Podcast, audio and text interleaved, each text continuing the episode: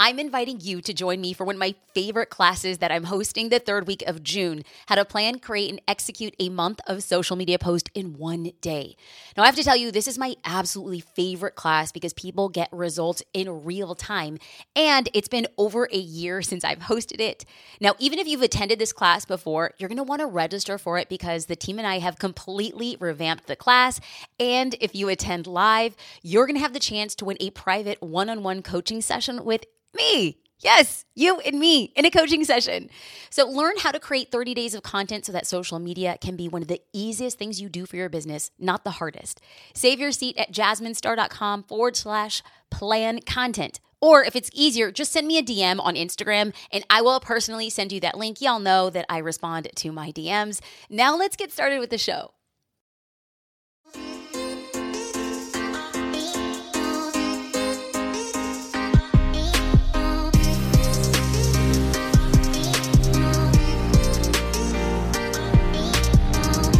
Welcome back to the Jasmine Star Show, a show about business, pursuing life on your own terms, and getting creative as you pursue what your purpose is. My name is Jasmine Star, and I am your host. And every week I have the opportunity to connect with you. So thank you for being here. A couple weeks ago, we walked the campus and imagine a collegiate experience. There are people playing sports in the background and sounds of people running and biking past you and sounds of laughter and crunching leaves and wads of paper being thrown up and discarded in nearby trash cans. And every step that my daughter took with her tiny feet, you would hear a leaf crunch underneath it. And we were wearing matching sweaters and we had the university logo emblazoned on our chests. And yeah, it's a little weird that I like to dress like my daughter. And you want to know what? I love it. I had her tiny hand in mine and I pointed to the bell tower and I pointed to the fountains and I pointed to the business school where I would be taking classes. I was accepted to Stanford University's Latino Business Action Network. And this is a whole program that focuses on scaling for entrepreneurship. And so I took my daughter to walk the campus with me. And this is probably a time where I admit that when I applied to the three month program, I wasn't sure I could actually manage all the additional work. They had said it would be about an extra 10 to 12 hours of classwork per week. And when I heard that number, I have to tell you I was like, I'm barely making it now. You know, being a wife, a business partner, a mother, being a CEO, trying to have a semblance of a social life, all of it, all of it has been a lot for me. And so when somebody says to find another 10 to 12 hours a week, I'm like, that's impossible. Except the fact that every time in my life I've looked at something and I really wanted it, I found a way to make it work. I think we all do. But I felt, could I do this? Perhaps. But it wasn't just about me. It was about my husband and it, it was about my daughter. And my husband and business partner, JD, he said, Jasmine, pursue this opportunity. You have been accepted. And I don't want you doing this opportunity just for business education. He looked at me and he said, I want you to show Luna what's possible. So during kickoff weekend, it's September, and 85 Latino business owners are gathered, and we're going to study and we're going to learn from Stanford professors and then we'll get paired with a mentor and then we do these weekly classes and we read a bunch of books and have a lot of homework. And lo and behold, here's a crazy thing. The day before the in-person event happens, so this is back in September, I get an email and it making an introduction to a gentleman by the name of David. And they give a brief bio of David and they said, David is your mentor and you should email him before the event and set up the cadence in which he will be mentoring you. So our mentor sessions happen once a week for an hour. And so we email and he said, Jasmine, I'm from the Bay Area. I'm actually going to be at Stanford for kickoff weekend. And I was like, I would love to meet you there. And that's what we had decided. Now, if you know anything about the Stanford campus, I didn't know anything until I arrived. It is massive. And the business school is equally as impressive.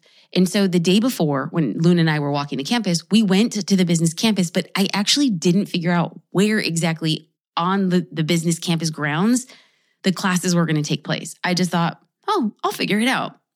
Except for the fact that we're driving into Stanford campus. Now, we're driving into the campus properly, right? So it's lined with these beautiful, beautiful old trees and palm trees and a large, large terracotta like Arc de Triomphe, and it has a big welcome to Stanford sign. And my daughter sitting in the back seat of our rental car, and she insisted that we listen to Moana. Now, there's a song in Moana. If you know Moana, and Moana has the courage to go face the ocean and pursue Maui. And it's such an empowering song. So, talk to me why we are listening to that Moana song as we're driving into the Stanford campus. And I'm like, wow, the timing of this is really incredible. My daughter is singing in the back, and my husband is holding my hand, and he looks at me and he says, You're going to do great. So we drive through campus. He drops me off in front of the business school, and it's a weekend and it's empty. So there I am walking, and I don't know where to go. So I kind of meander for like five minutes. And then across the way, I see a gentleman ascend from a parking structure. And I look at him from a distance and I'm like, is that David? So I walk closer to this gentleman and he has a quizzical look on his face and he looks at me almost as if saying, Are you Jasmine? So I wave and, like, worst case scenario, it's a stranger. And I'm like, Hi, I'm Jasmine. And he said, What a coincidence. Of all the people to meet at this particular time on this empty campus at this moment, it's you. So there I met my mentor. I was completely alone. And there we were on this big campus. And we spent five minutes walking and talking and getting to know each other. Now, he's a former IBM intrapreneur. So I love this term, intrapreneur, because David has the mind, the passion, the chutzpah to be an entrepreneur out on his own, doing his own thing, running his own business.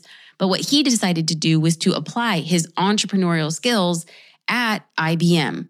So when you're an intrapreneur, that means that you're an intrapreneur on the inside of another organization. Now, as a CEO, I love intrapreneurs. Intrapreneurs are the kind of people that could absolutely run and have their own business and be successful. But what they want to do is get their big vision and put it inside of somebody else's bigger vision. Like as a CEO, you need to have such a big vision that highly qualified candidates can fit themselves in there and say, I could be out on my own, but I would prefer to do it with a team. Okay, so he worked at IBM for like 20 years and he developed revenue streams worth hundreds of millions of dollars. Like he's the kind of guy that took a flailing department, spent some time asking questions on how to turn it around. He knew that when he got into this position, massive leadership role, he knew that the department was going to get cut if he didn't make massive changes. And he had nine to 12 months to make the first massive change to prove that the concept in it and of itself would work. So, yeah, I mean, this guy, he knows his stuff. So, I had a mentor session with him. So, we met, we went through the weekend, and I should probably not skip over that part. LBAN, Latino Action Business Network, has been transformative. It has opened my eyes to seeing business in a new way. I feel wildly supported. And this program is worth tens of thousands of dollars and it's subsidized by other organizations who really want to see Latino business owners succeed. So the out of pocket cost that I paid to attend this program was $2,000, but it's well over worth $20,000. It's a three month program. You're paired with a mentor. You get all of your educational resources included. You get weekly webinars. I mean, there's so many things that are included and involved. And the reason why Stanford made this big initiative was because the amount of new businesses done by small business owners comprise 44% of the small business market. 44% of new businesses in the United States are starting off by Latinos, and yet they have the hardest time succeeding. Or they, I should say, we have the hardest time succeeding in the business space. So Stanford saw this as an opportunity to really push the American economy forward by the largest demographic of people who are starting businesses and teaching them how to think bigger. Okay, so during one of our weekly mentor sessions, um, kind of just let out a deep sigh. I was like, and it was the sigh like the size of a trash bag. No, I should actually, it was the sigh the size of a trash bag with cinder blocks inside of it. And so David looked across the screen and he said, Care to talk about it? And I was just like, Yeah, I really would. I would love to talk about it. I explained that there's this dichotomy between loving what I do and I love the business I created. And then on the opposite side of this very wide spectrum is the deep desire for more. I can't shake this thing that there's more. More what? He asked. And I responded, just more. There's more desire, grit, growth. It's like deep inside of me, and I'm trying to figure out how to get it out into the world. This faceless, nameless, this idea, this energy, this percolation that I know in my gut is more. And I told him, it feels like I'm ready to sprint, but I'm not quite sure if it's the right direction. In fact, I'm not quite sure it's the right thing. And he looked across from me and he said four words get creative, stay curious. And then he went on to explain that I should stop asking questions for answers and start asking questions for insights.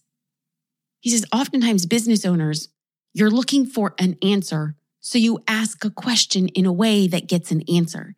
He's like, I want you to ask questions for insights. He said, You need a deep understanding, not of what you want to create, but the value for somebody else. Ooh. I mean, the guy knows his stuff. He knows that there is a difference between being a creator and a creation and being an artist, an artisan, versus the difference of being an entrepreneur. An entrepreneur is less about making what you want to make and more about making something that somebody else finds valuable. And I wanted to share this idea of value with you.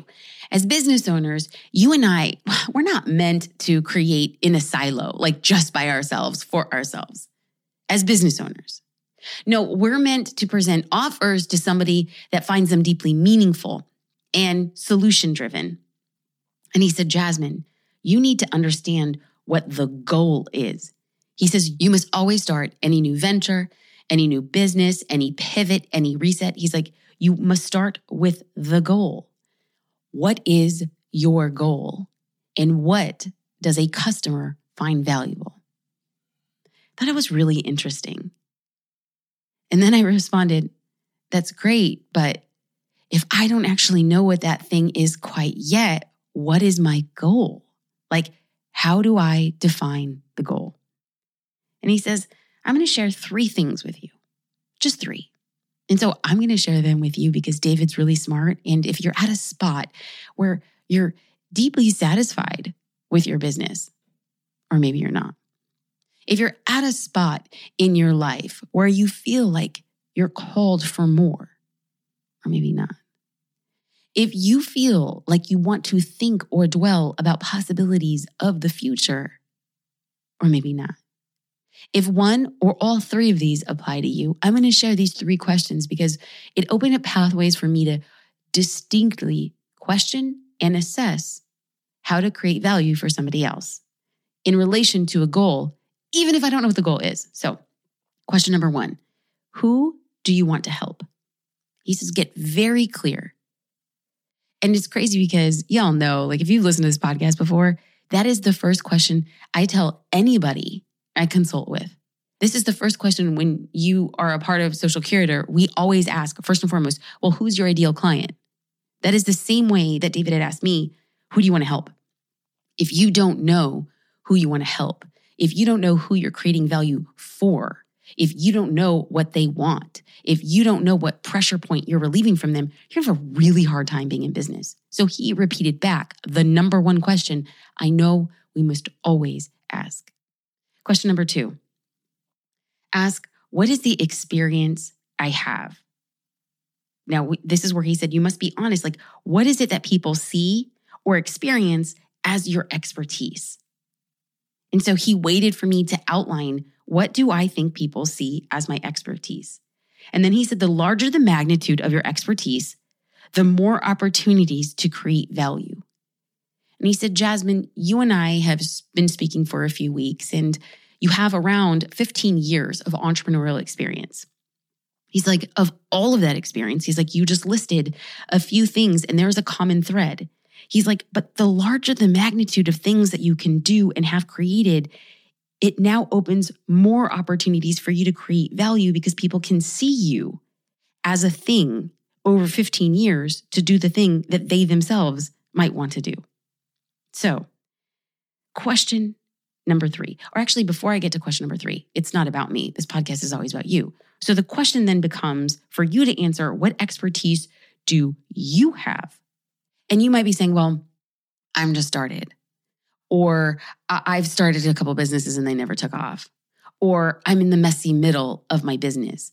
And to that, I want to add a caveat and let you know that that is okay. In a previous podcast episode, we interviewed Rory Vaden, and he had said that your content becomes your credibility. And the content that we create is for the former version of yourself. Where you were last year, where you were two years ago, for you to create and add value to somebody, it is okay if you are not the Oprahs of the world. It is okay if you're not as seasoned in your business as you would like. It is okay if you're not making as much money as you would like, or have a small waist, or drive the car, or go on fancy vacations. That is entirely okay. You can have an expertise that is just a few steps of somebody else who wants to be exactly where you are. Question number three What do I have fun doing from questions number one and two? So, when do I have the most fun working with that type of person?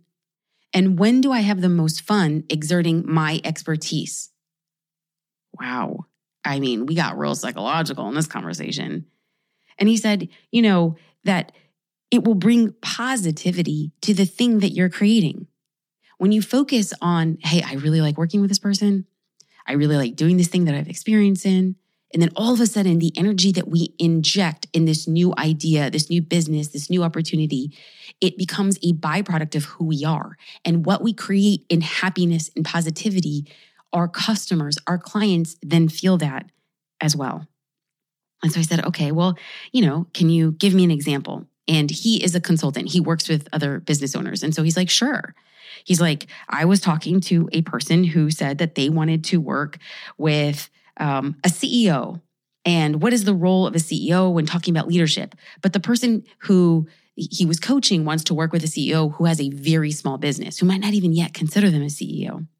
And so he said, okay, well, if this coach wants to help a CEO with like a three person team and maybe they're making $200,000 a year, then our goal as this coach would be to say, how do I get my client where they want to go?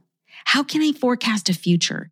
Two years later, they're making $2.5 million and they have 12 employees. It's like once you know what that person wants, and then you have to ask yourself, do I, can I build the framework? Do I know the information to get the person who's making $200,000 a year with a three person team to two years later getting them to 2.5 million with 12 people? Do I know how to do that? And if the answer is then yes, then what you must do is build a framework on how to do that and then position yourself as an authority to do the very thing. But you could not do that unless you knew what? Who you wanted to work with what your expertise was, and then embedding fun along the way.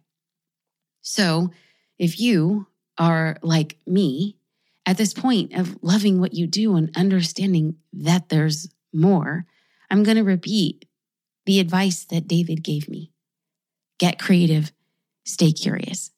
Stop asking questions for answers and start asking questions for insights. Y'all, you and I, we both know that we need to have a deep understanding, not just of what we want to create, but value for someone else. I hope that after this conversation, you will, like me, ask questions for insights and not for answers. In the process of getting creative and staying curious, I believe that we are going to uncover our unique value proposition so we can grow our businesses in new ways. Luna and JD and I will, we're going to return back to Stanford for the graduation ceremony. It's happening in December. And my hope is to walk across the stage, accept my certificate. And then I'm going to have my daughter sit in my lap and I'm going to lean over and I'm going to whisper in her ear, Baby girl, we did it. Thank you for letting me work at night and in the darkness of the morning. Thank you for being patient. Thank you for singing to me. Thank you for being the first thing I think of in the morning and the last thing I think of at night. I believe that I had a deep desire to create more when I met you. my daughter shifted things for me. I loved the business I was creating. And then I looked at my daughter and I thought to myself, how can I become the person who she could look to and think that there are no such thing as limitations or impossibilities? We just have to craft a unique way of pursuing the thing that we want. And so I hope that the desire for more isn't rooted in vanity or the sheer desire for more, but simply as a way to show her what is possible in her life. And so I hope she's two and a half. I hope that she will maybe perhaps remember seeing her mom walk across the stage. And I hope that she'll remember those trips to Stanford. And I hope that she'll remember the afternoon spent with her dad as he walked her around the campus and bought her a Stanford little stuffed animal. And I hope that she remembers the parks that he took her to while I was in class. And I hope that she remembers the dinners that we went to where we raised a glass and we thought, my God, these opportunities. Thank you for listening to the Jasmine Star Show. I hope that you find a little bit of yourself in all of our collective stories.